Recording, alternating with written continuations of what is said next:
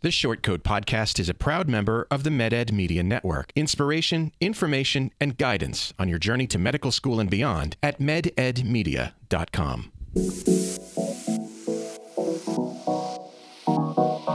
Meandering in the margins of medicine, it's the Short Coat Podcast.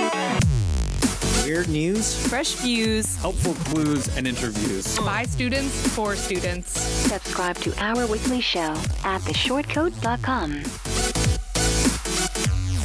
Welcome back to the Short Coat Podcast, a production of the University of Iowa Carver College of Medicine. I'm Dave Etler. Here's some of what we got for you on today's show. I am a non-traditional med student. I have a child and a husband. I had tried in the fall not to work, but it's catching up with us, so I decided to go back to work. Last week in President Biden's State of the Union address, he announced a big shift in focus on mental health needs. I pulled out the ones that have a more direct application to you guys. I want to thank our friends at Panacea Financial, the sponsor of this episode, who want to tell you about their 2022 Match Week giveaway. So stay tuned for that a bit later in the show. In the meantime, I'm here in the SCP studio today with some leading lights in medical education, including the always delightful Abby Fife. Hi. We've got the brilliant Nick Lind sitting next to her. Hi, Dave. Over there, we've got the beguiling Nathan Spitz, howdy partners. and the always blithesome Grant Stalker Hey, y'all. is here as well. Let's see. Grant is an M1, Got it. Nathan is an M3, and then we've got uh, the two M4s, Nick and Abby. Almost done. Almost. Two more days to what Black Monday? Is that the uh, is that what they're calling it? That that's probably appropriate. Yeah.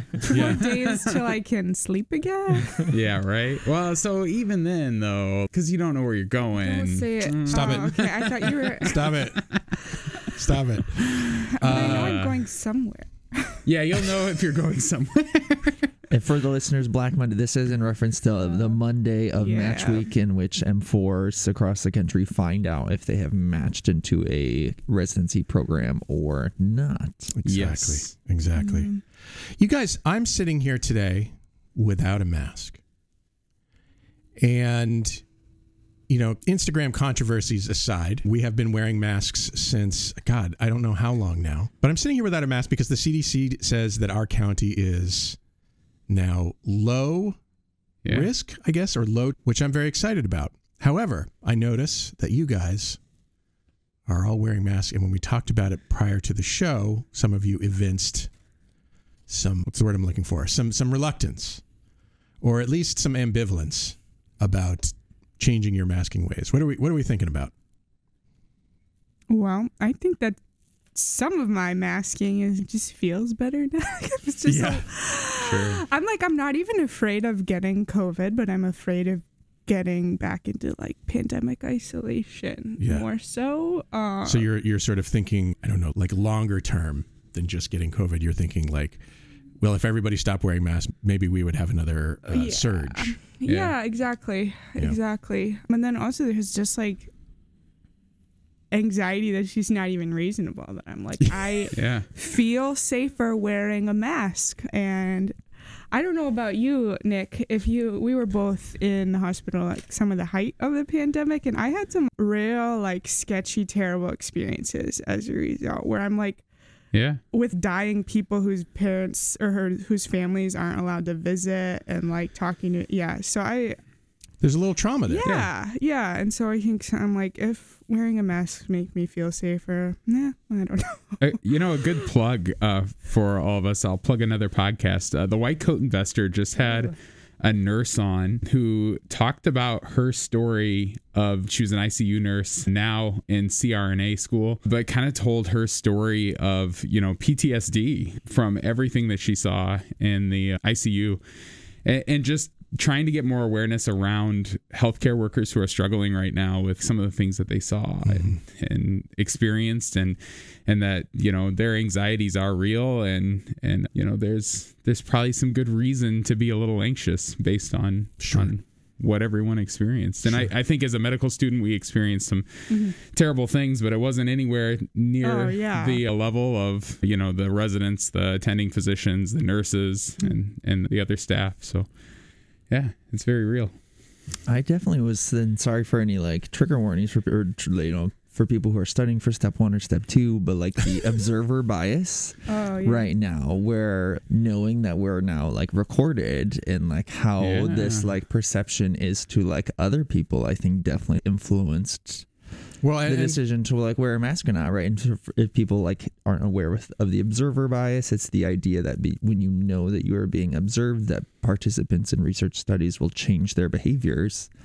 right. And had I think my line of thinking on wearing a mask or not may have been different had we known that we weren't being mm-hmm. recorded in that, like mm-hmm. other yeah, people. would well, see and that. for a while that message was was definitely reinforced by you know leadership of the hospital, which makes a lot of sense. You know, we wanted to.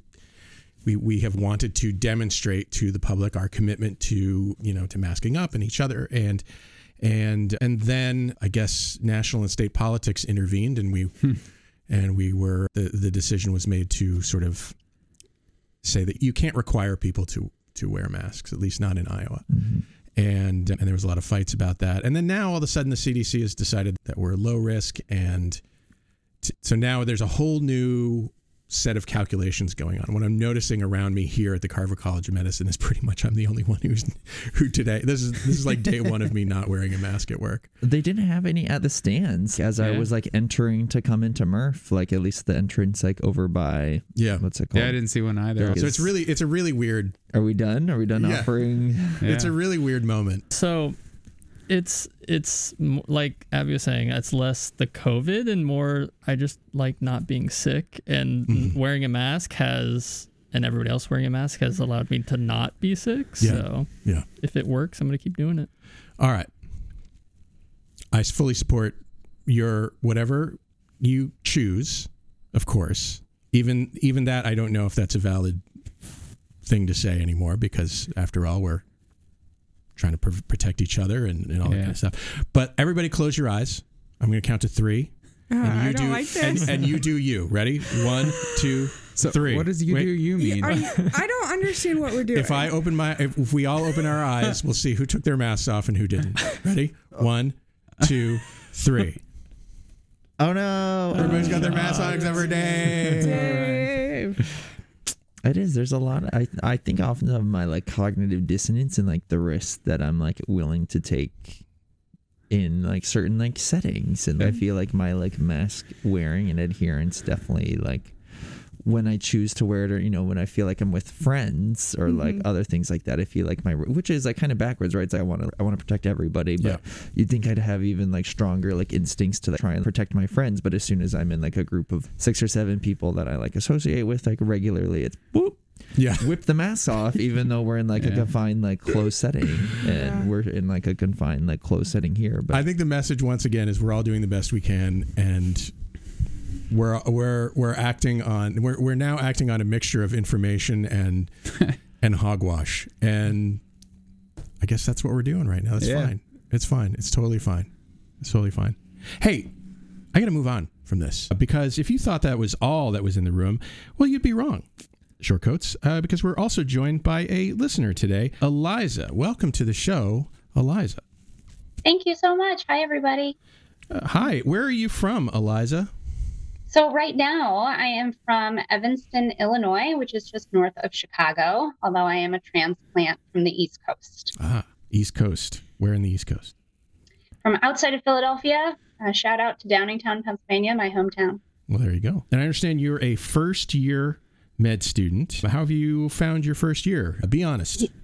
Yeah. So I found the fall of my first year to be very difficult. So yes, I am an M1 at Chicago Medical School at Rosalind Franklin University. And the transition from working full time to going to med school full time was a rough one, I think, for me a little bit. I also was not originally a science major. So that first the f- first few blocks were like very heavy in biochemistry and things like that so it was it was harsh there's like a big adjustment to getting used to being wrong all the time you know i never was wrong so much in my life until the fall of this year that being said i had to i've kind of got my feet under me and then since the holidays and we moved into doing systems blocks in uh, that's going better. And now I feel a little bit more like a human and that I've made good life choices again. I can relate. Yeah, Yeah, it's it's good. all gonna work out. Yeah. It's- Okay. I'm right there with you. The amount of I vaguely heard of this word before when you first start to now in like our second semester where you're a little bit more confident, not a lot more confident, but a little bit more is it's a nice feeling. Yeah. And I think I've just like accepted that I'm wrong a good 30% of the time. It's the way so It's really okay. best, yeah, to cultivate that Yeah. That idea. Yeah. Well, we're happy to have you here. You you uh, reached out to us at the shortcoats at gmail because you wanted to talk about you wanted us to talk about something in particular today. What was your suggestion for us? Yeah, well, so I have very recently started going back to work a little bit because of some financial strain. I am a non traditional med student. I have a child and a husband. And when I went from working to getting financial aid, it was about a half of my salary decrease in terms of what you know I'm bringing into the family. So I had tried in the fall not to work, but it's catching up with us. So I've decided to go back to work. And I was just really curious to hear about different people's perspectives, what other students maybe have done. If people, I know it's uncommon to work, but I'm kind of doing it. So, So what, are you, just, what are you doing? yeah. So I, before I went to to med school, I was a therapeutic yoga teacher. I taught actually in a psychiatric treatment center, which is what inspired me to want to go to med school. And so I work with folks who, for a variety of reasons, don't really fit into your sort of typical public yoga class. Some of them, most of them, are dealing with trauma response and things in the body that that do better work individually with me. So I work individually and I teach one public class a week um, doing therapeutic yoga. cool. Yeah, thank you. I feel like there's some questions that I want to sort of touch on before we uh, before we start talking about it. On your worst work day, do you find your work mentally taxing or draining? It depends on the session. and on my worst day, yeah. Some of the stuff people bring into their sessions with me is kind of heavy. And so sitting with some of that can be rough. And right now, I will say I don't have anybody who has like a personality disorder. But when I do work with those folks, they can pull you through the wringer a little bit. Mhm. Have to be sort of aware of my own responses. So sometimes it's tiring. I also see people like at seven in the morning. So then having to go to med school after that all day is is tiring. Sure. Can I? I also just want to like commend you for the work that you do. I literally on my way here was uh work. So I'm on the inpatient psychiatric unit right now. I was working with somebody who's doing somatic yoga, and we like just talked about the body keeps a score, which is like Yep. a popular like medical pop psychology book for the lay listener. And if you're interested in this type of work, I would 11 out of 10 recommend the book.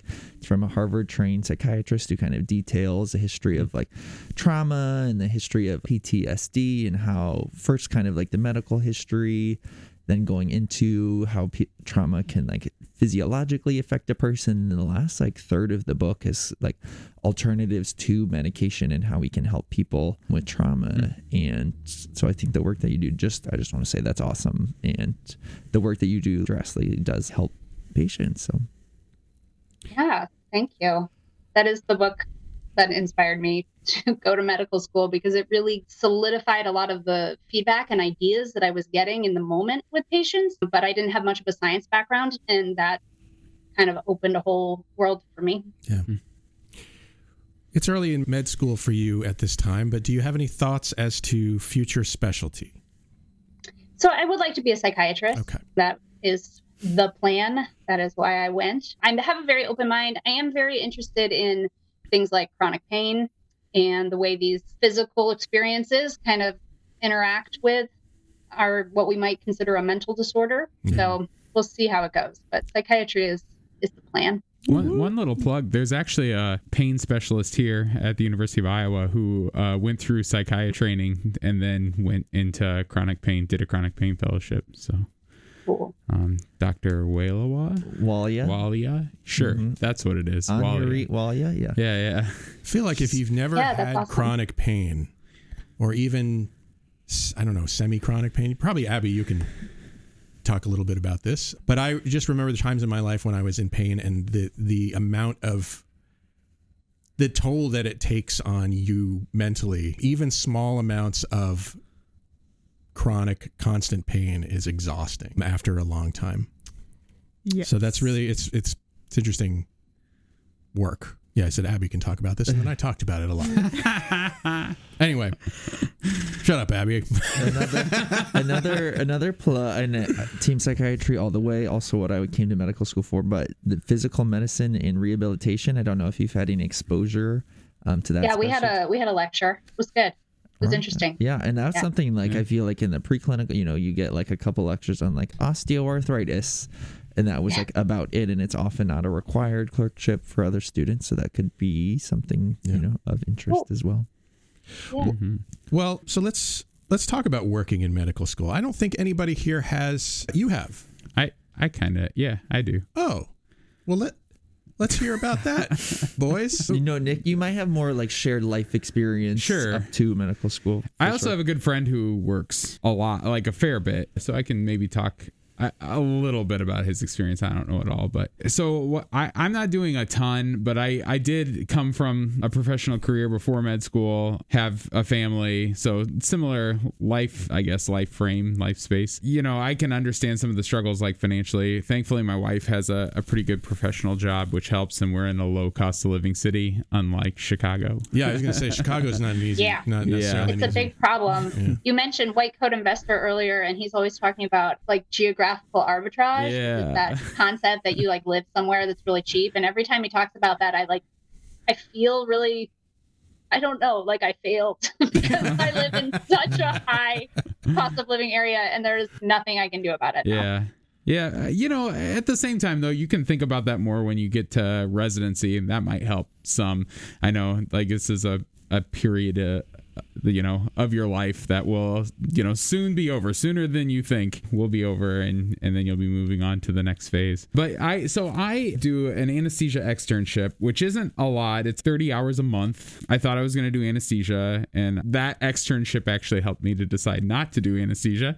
I still really like it. I think it's a cool specialty, but in the end, I decided to do emergency med. But I, I work kind of like as an anesthesia tech in the OR for 30 hours a month. And then on the side, I kind of do med student things. So I, I get to, you know, help intubate, help, you know, with IVs and, and lines and things like that. So it's a, it's a good experience. It's not a lot of hours. It doesn't pay all that well, but it's a little bit of extra money in my family's pocket that we weren't expecting. So it's been a, a good experience. I think I have another friend that I mentioned that also has a job. He works, it was his part of his career from prior to med school. He, it's in the construction industry and it's been very flexible for him. So he's he's kind of been able to pick and choose when he wants to work at, at different times. And right now, because of he's a fourth year and and he's completed all of his coursework that's required, he's able to just work pretty much full time right now. But Um, was that the case for either of you during your first year? First year, no, I didn't. Uh, he worked first year, yeah. Okay. He worked some here and there. I don't know how often. Sure. Definitely over the summer. Sure. Um, after first year.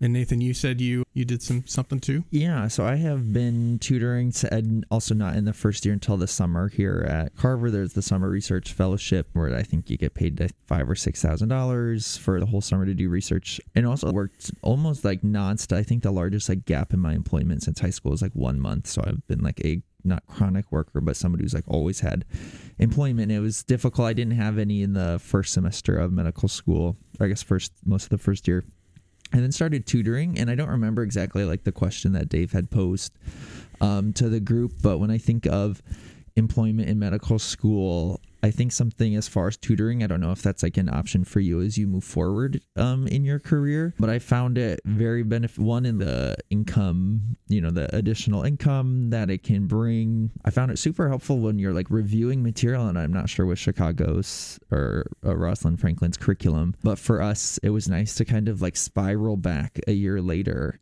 and in the process of tutoring you know you're reviewing the material and i think i learned it like even better the second time around there's that deeper understanding that you have to create to be able to teach and lead other students so i found one, it was nice to get to review and to get to you know be paid at the same time. And also, I think increase my interest in like academic medicine. I don't know if that's of interest to you as well, but I had never tutored before. And having that positive experience, I think also opened my eyes to like my enjoyment of tutoring and the like teaching process and helped kind of like shift my path that way. I think I was working maybe like 10 hours a week doing both like group and individual tutoring in that regard. So overall, I'd say it was like a positive experience. And I don't know if they have opportunities for you as a second year medical student. It sounds like you really enjoy the work that you're doing now, and it seems really impactful and in your career trajectory.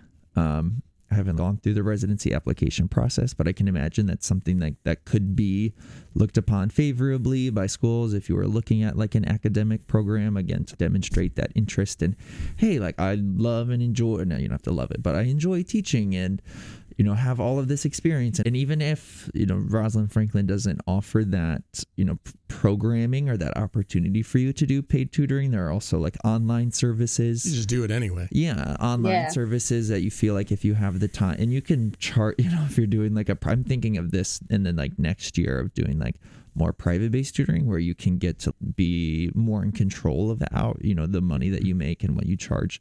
Not to be like exploitative but there are people who charge you know larger fees for the hour and you can charge for prep work and things like that.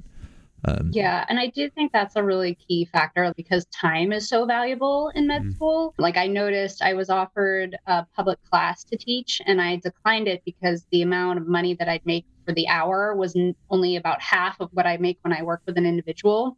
So there is definitely like a lot more picking and choosing I do now about is it, you know, how much like what percentage off the quiz will I lose if I don't study for this hour? So how many dollars is that worth? Like is kind of how the some of the classic- negotiation. Mm-hmm. The classic med student calculation. Which of these, Yeah, which like, of these two activities is higher yield? Yep. Yeah. Right. Yeah. I know a lot of people also will review uh, like books and things like the. She's why am I blanking on the name? Everybody poops. Yeah, yeah. They, they Oh, review is that not everybody Okay. poops. Uh, no, uh, so some students will like do review textbooks like first aid or or some of the other books out there. A lot of times, once you're like M three M four, you actually start getting emails from these groups asking if you want a job to review some of their material. So. Abby's Yeah. looking at me like, "What the hell are you talking about?"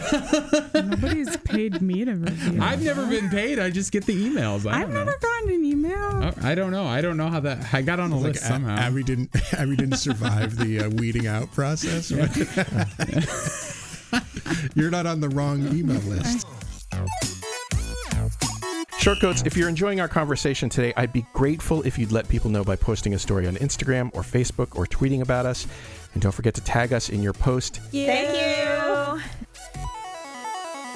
You know, if you were to ask a school, uh, you know, anybody from a school, should I work during med school? They're all going to say no. They're all going to say no. I know. yeah. and you know even some some other people that that we've talked about on the show or talked with on the show i did a quick search this week about this topic and you know ryan gray our friend over at meded media network you know his site doesn't recommend it either his site recommends you know go whole hog on you know this dream that you have and don't f- set aside any other time for other i wouldn't say for outside activities but but you know work shouldn't be one of the mm-hmm. outside activities if you can you know if and i imagine that the caveat there is if you can swing that. And you know i get that. I understand that you know you don't want to recommend work to you know outside work to med students because you want them to focus on med school hmm. in order to be successful. And there are things that you, you know, need to consider, I think, about whether or not you want to work. For instance, you know, if you know what specialty you want to go in at the time that you want to work, is that specialty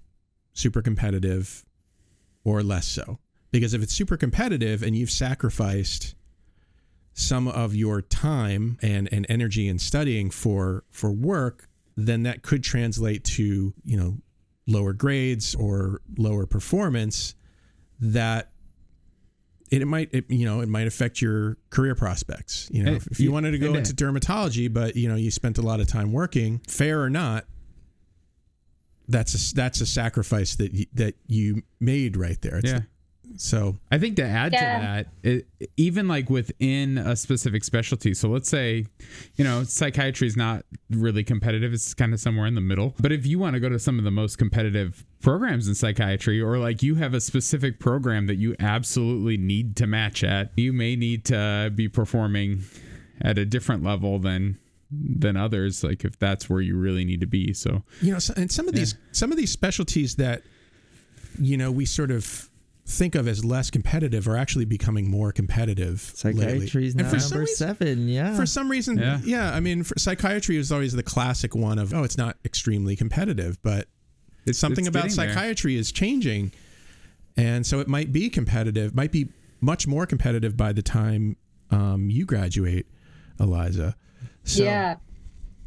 Yeah, and I think you guys are kind of talking about something that's really why I asked the question and wanted to talk about this issue is the concept of med schools are I think very authentically working to be more equitable. I'm in many ways I have a lot of privilege. In other ways I'm a non-traditional med student. I'm a parent. My school has done a wonderful job of accommodating me when like I have to switch my lab time so I can be at pickup for my kid and things like that. And I think that this financial piece is a really important component to that because like we're saying that kids who I say kids because I feel like I'm older than the med students. Tell you but about the, it, Eliza. Tell me. yeah, I know. Hmm. But if we have people who want to do dermatology, but they can't afford to be the ones, like they have to work, so then they don't get as good of grades, and then they don't get into dermatology, we're starting to create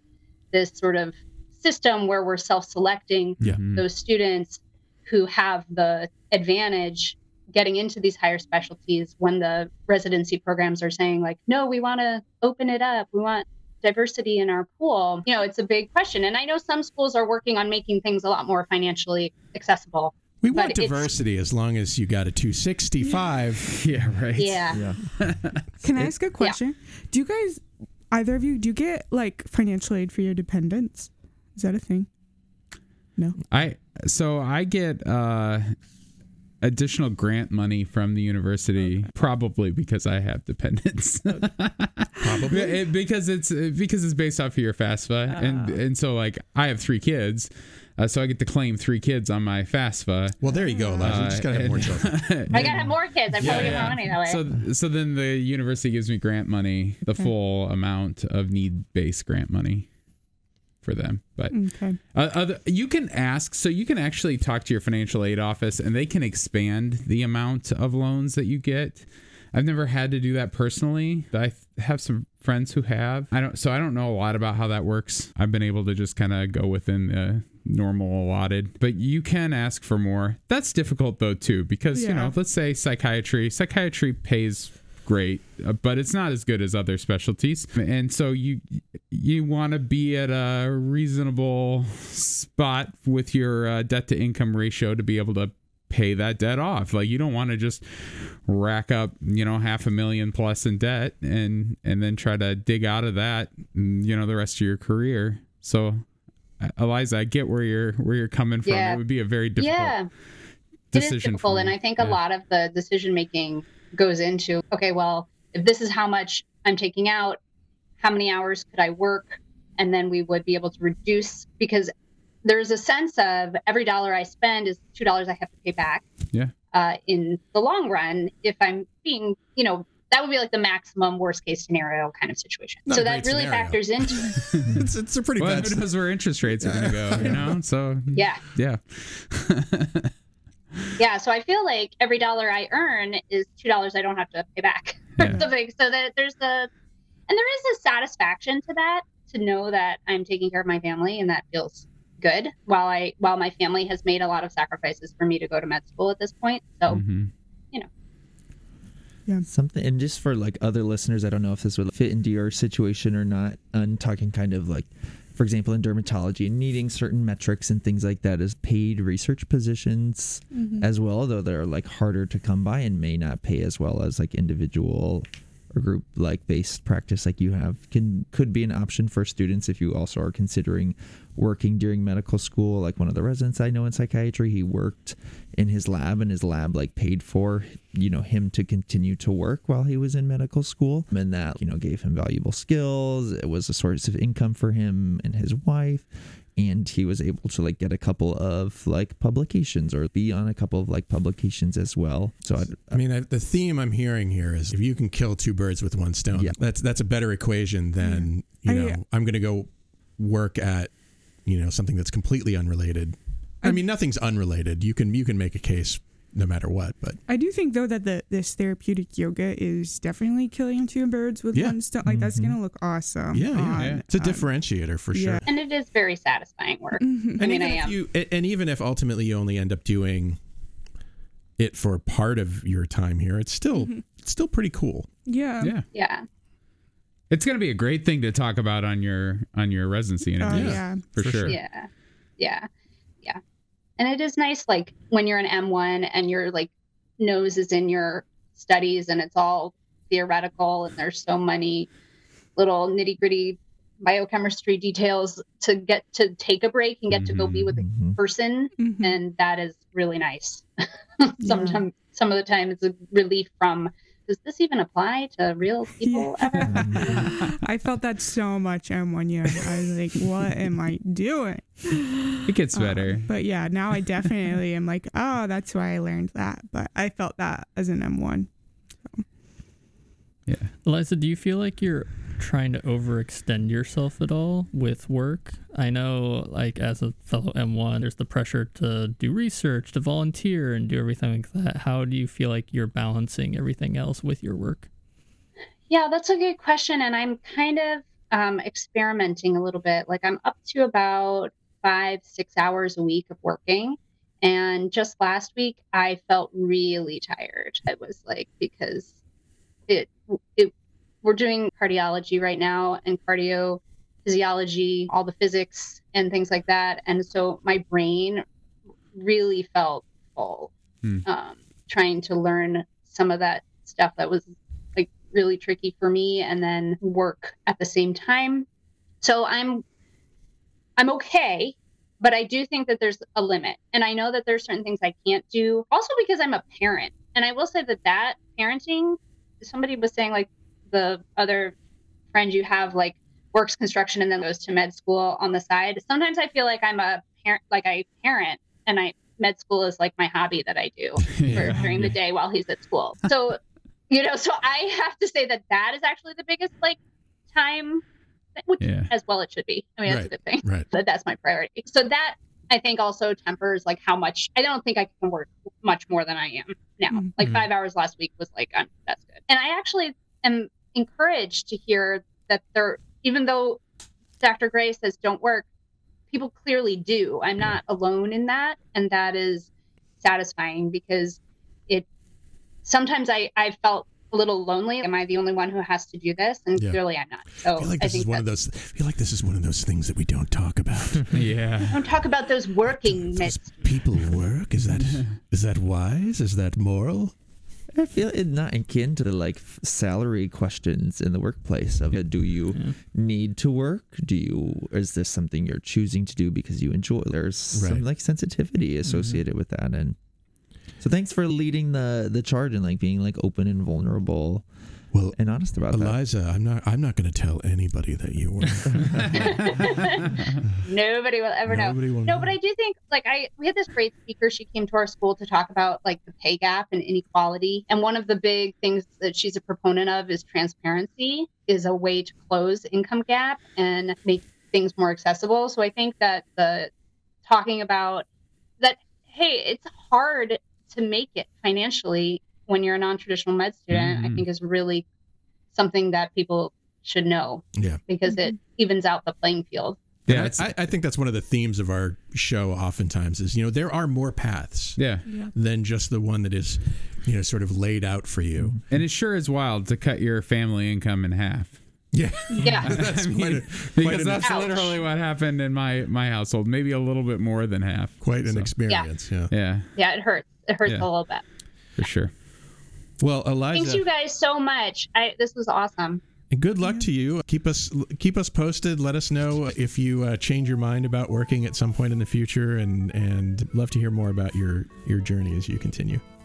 Awesome. Thanks you guys. Good luck Yeah. with match. You're gonna do great. Thank you. Awesome. All the best. to Bye you. everybody. Take care. Listeners, if you ask us a question, it means that I don't have to make something up to talk about on the show, and the show becomes what you want it to be. So send your questions to the shortcoats at gmail.com or leave a message at 347 short CT. We'll talk about it on the show. Uh, speaking of money, special thank you to Michelle E. of Asbury, Iowa. She donated 50 bucks, Whoa. a record donation to the Short Coat podcast Wow. to help us with our mission to bring the world of medical school to everyone's ear holes and eyeballs. Thank you, Michelle. Thanks, Um, Michelle. That's awesome. you. I did send a token of my thanks, a new Shortcoat podcast pin in the mail to her. Shortcoats you can donate to if you have the capacity, or if you don't want to do that, there are other ways that you can uh, help and maybe get a little pin of your own. Visit theshortcoat.com slash pin, where I've put some of those ways for you to think about. If you can see your way clear to doing one of those things, or even something else that helps spread the word about our little show here, I'll send you one of our pins too as a token of my appreciation. Thank you. Speaking of money, our podcast this week is brought to you by Panacea Financial. As a bank founded by two MedPeds physicians, Panacea Financial, they aren't just about a new market for their services, they're dedicated to helping doctors and trainees. Panacea offers loans, checking accounts, and concierge banking to medical students. Right now, they are also running a giveaway to students matching in 2022. That's this year, in case you needed a reminder. who didn't know. Five students will be chosen to receive $500 awards. Entry is free. Check out their giveaway today at hmm. panaceafinancial.com slash match 2022. Panacea Financial is a division of Primis, member FDIC. Speaking of money, Oh my gosh. last week in Money, President money. last week in President Joe Biden's State of the Union address, he announced the administration's intention intention to create a big shift in focus on mental health needs, a Hmm. focus that this topic hasn't had apparently since the Carter administration, according to. Uh, Various things that I've read. The fact sheet on the White House website lays out a strategy to address what they're calling a national mental health crisis. And it's a pretty long list, but I pulled out some of the ones that have a more direct application to you guys and your lives. And let's just let's just toss those around a little bit. Let's hear it. All right. All right. Whip, whip them out. All right. Seven hundred million dollars in programs that provide training, access to scholarships, and loan repayment to mental health and substance use disorder clinicians committed to practicing in rural and un- other underserved communities. So that's kind of cool. A big part of this, I gather, was sort of directed at the opioid epidemic. So uh, yeah, seems seems like a a good place to put your money. regardless of like your stance on politics iowa actually has like started the process before before the federal government i guess mm-hmm. in regards to like training at least for mental mm-hmm. health. Like the iowa res- psychiatry residency program is planning on expanding the number of seats as well as forming specific rural psychiatry tracks to try and recruit and retain people to continue to practice in in rural areas which i think is I mean, we're we're one of the more rural Yeah. states. all right, awesome. It's wild too. I think. Oh, I don't remember what to say. It was like Montana or something like that, where they're like psychiatry. There's one per hundred mile Oh wow. radius and things like that. Which is, and I mean, we're seeing something similar like in our state as well, where we have like hotspot mm-hmm. cities. There'll be, you know, there's oh my, there's nine. I don't remember the exact statistic, but up to ninety like mental health, you know, providers in the Iowa City Coralville area. Yeah. And then there's exactly my hometown is there's zero. Yeah. Yeah. And like the next closest one is 40 miles away with And you know, it's easy for for people living in areas like ours to forget that much of the U.S. is actually pretty rural. You know, there are large portions of the country that are just underserved because of their you know combination of their population and and uh, you know just people may or may not want to providers specifically may or may not want to live in those areas. So this is this is nice. This is good. We'll see. I mean you know a, a lot of what i'm going to say here isn't something that you know joe biden can't just wave his magic wand and make happen. So there's a lot a lot to go on here. But Here's the next one. 225 million in training programs to increase the number of community health workers and other health support workers providing services including behavioral health support in underserved communities. So even more money towards towards mental health. Signing the bipartisan Dr. Lorna Breen Health Care Provider Protection Act into law, which will invest 135 million over 3 years into training healthcare providers on suicide prevention and behavioral health while launching an awareness campaign to address stigmatization, promote help seeking and self-care among this workforce. I don't know. I think it's. I feel I get that like weird mix in my tummy when I hear that for healthcare providers. I think a lot of times like the issue is not like awareness. For example, you know what I'm saying? Almost all like practicing providers know that like we are in like a higher risk group of like Yeah. suicide and things like that. Mm-hmm. And at least in my experience, like from what I've seen from like higher education institutions, it's more like training. Here's a like hour long module on like suicide prevention that we're going to require you to complete as opposed to like the more like addressing some of like the systemic Yeah, like uh, issues that are like actively impacting these providers and i know there's not enough money in the world to do this but what if we like could give people more like rest with that money so that they could use Yeah. that time to like better like impact their i don't know anyway that's just i hear uh, things like that and i feel kind You're of like, like, that's I great, but yeah, I think it's just such a cultural issue too, more so than a lack of awareness. And I just I think that one of the things that needs to happen is we just need to like get rid of this like macho ness that we all have in healthcare and just like talk about it to each other and make it less of a stigmatization to like go hey yeah go go see your therapist go see a mm-hmm. psychiatrist and also i mean just like I I have been in a lot of okay I- from talking to other students. I think I have been in more like death situations than your average med Yeah. student. Partly just like from my NICU interests, and I can think of a single time in this past year where I think I've probably lost close to ten patients. So I think one out of ten, we're at ten percent of the time where someone where we've like someone checked in on me how I was doing Yeah. after that loss. And in that time, so it was a fellow who checked in on me and the resident who wanted to make sure we were okay. And I actually wanted to process what happened, and the resident kind of shut it down. Like she was like, "Oh yeah, we're fine." And then I like I I'm sure I could have gone and sought out that fellow later and talked about it, but as a student, that's kind of like a sketchy thing to do. So I think that doesn't cost money to, Yeah. to to be like, okay, team, let's debrief for five minutes, ten minutes, even. I have a similar experience, yeah. where it's been like one. There's one patient.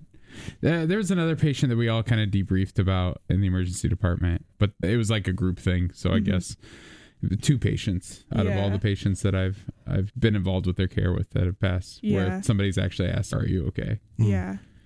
And I guess I'm yeah, and like to address that, I'm I'm more a fan of like direct payment, you know, like the direct payment type of model. Like instead of requiring Yeah. more modules, let's make it easier for people to have that time and space. Yeah. Let's like help provide vouchers so that people can Yeah. seek out care, or let's like use this fund to block off an hour of time Mhm. where people like don't have to see patients for their RVUs or whatever, Right. so that they have that time to like debrief Yeah. and seek care and improve their mental i don't know i mean maybe there's a lot of research that show like online modules I don't Like- doubt. I doubt it. help but are like you, are you skeptical, Abby? oh, Are you just- skeptical that just online modules don't, Yeah. don't change just- the world? I'm I still just remember watching this movie M1 year, and I remember feeling threatened, like you are gonna commit suicide if you don't meditate. and I, I don't think that that was the intention of this module, but or the the movie we watched. But I just I think some of these modules send that message of if you meditate for one minute a day, like you're good. Or like other, otherwise otherwise you're gonna either get addicted to some kind of substance and kill a patient or you're going to die by suicide. And meditation is great and we should practice it, but it's not the cure all. It's also not for like different people need different skills. I think I vaguely remember what you're You talking know, about. The fire. Are you, ta- are you thinking of the fire? I don't know what it was one? called. That one didn't have. Having recently watched it, that one was Okay. more about like the healthcare gen, uh, Yeah. in general rather than specific. Like, Um, So I mean, training. It says training healthcare. I bel I paraphrased all of this Mm. off Yeah. their website, so I can't. I don't have the exact wording, but you know, training healthcare providers on suicide prevention. So that's a pretty broad Yeah.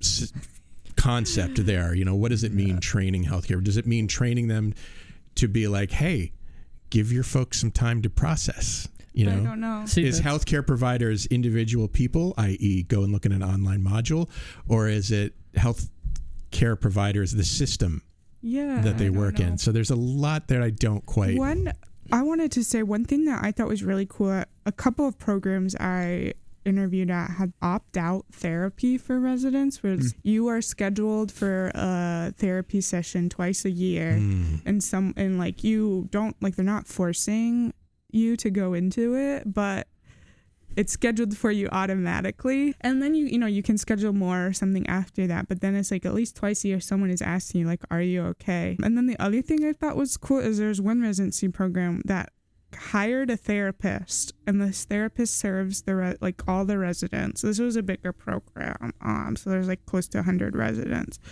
And then every time a patient dies the therapist is informed and goes and finds the residents and holds like a team's debrief session. And then every time you finish an ICU month you have a th- session with her and so I think there are really some really cool models like that that definitely I'm sure can we expand this and get a therapist for every like ICU in this or even like you can combine ICUs can Mhm. share a therapist Yeah. and yeah Um, more strengthening existing laws that require all health plans to cover robust behavioral health services with an adequate network of providers, including three behavioral health visits each year without cost sharing. So this is more Mm.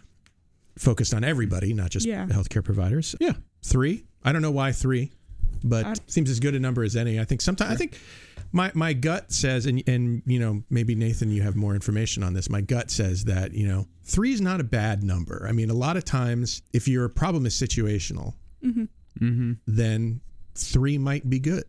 What was the behavioral? Sorry, I kind of like blacked out you a get, little bit. you get three You get three Again, Nathan, I know. Right? therapy visits. Three. Let's see, uh, three behavioral health visits each year without cost. I mean, there's no like FDA approved like therapy modality. That's three sessions and you you know like for example like CBT like a course of CBT which is like the most studied Yeah. like psychotherapies is like 16 sessions. yeah, Like I so I want to say it's like it's better than nothing, but I don't know like a single modality that's okay. three you're good and there's uh, you know a ton of studies that show like lower SES people need have like higher needs of therapy you know high needs of care more at risk for mental health disorders and you know i'm trying to think along the lines of equity like does Yeah. everybody need Yeah. three or like how can we try and make sure Balance that equation a little. Yeah, Like, if, I oh, mean- if Dave doesn't take three, but you know, you know, Grant needs six or whatever, then you know Yeah. that's that's an interesting way to, so to do it. i think Um, it's great like overall three again three, is, better, than zero. than zero yeah, yeah, yeah, yeah.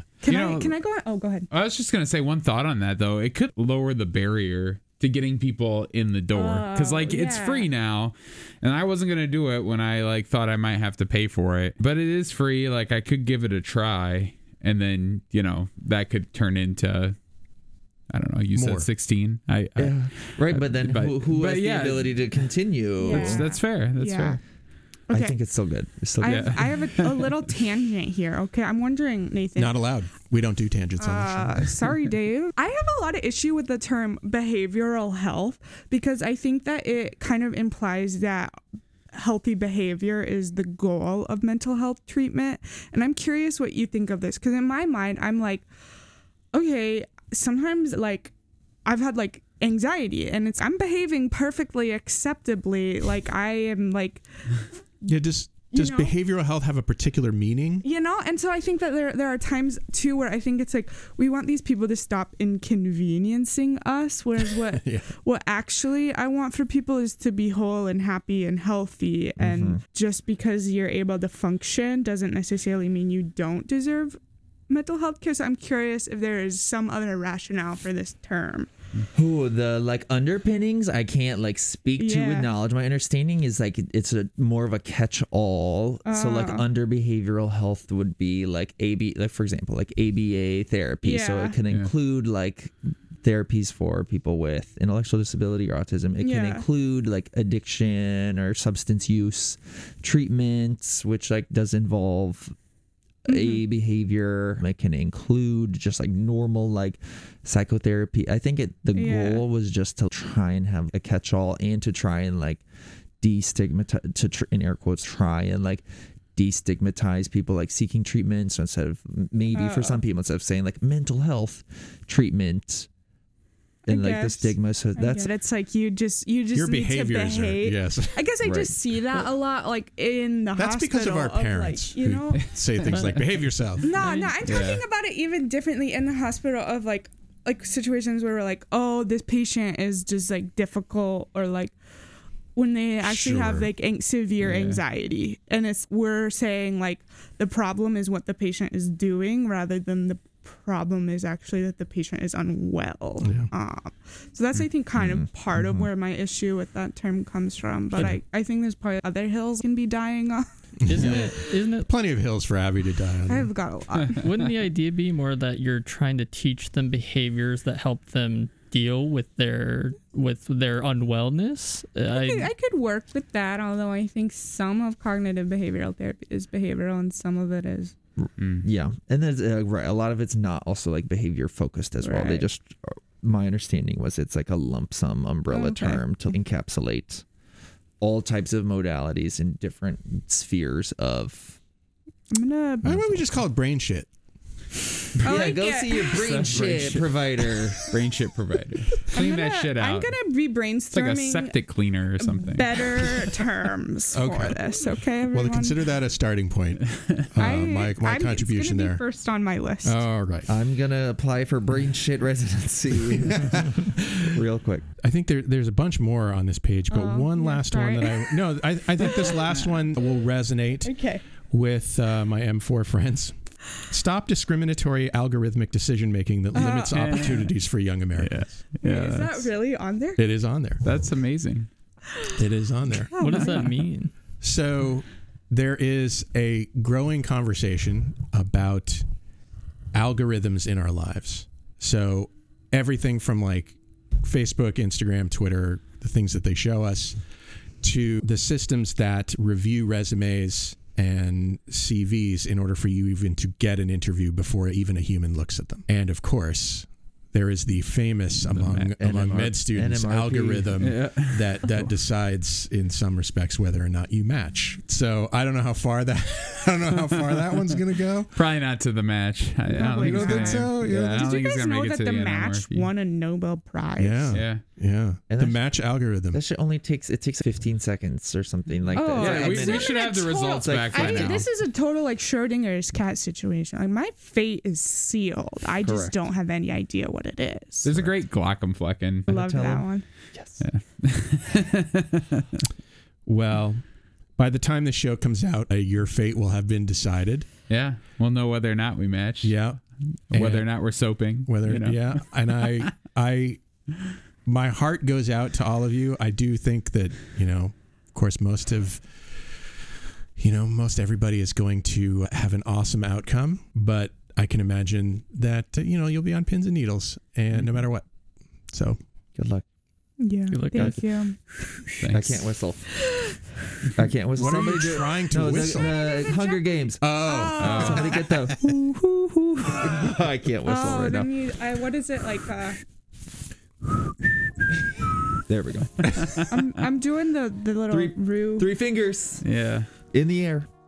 That's our show. May the odds be ever. I have no idea what y'all are talking about because I never did see, despite having talked about it. But thank you for being on the show with me today, Abby, Nick, Nathan, Grant. Yeah. pleasure. Great to be here, It's Dave. always a welcome. pleasure. Hey, Dave, thanks for being with us. Oh, that's very sweet. Listeners, thank you for listening. Yeah, what kind? Yes, and what kind of jerk would I be if I didn't thank you, Shortcoats, for making us part of your week? If you're new and you like what you heard today, follow the show wherever fine podcasts are available, like Spotify, Apple Podcasts, Google Podcasts, and YouTube.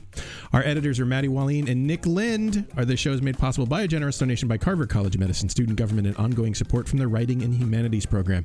Our music is by Dr. Vox and Catmosphere. I'm Dave Etler saying, don't let the bastards get you down. Talk to you in one week.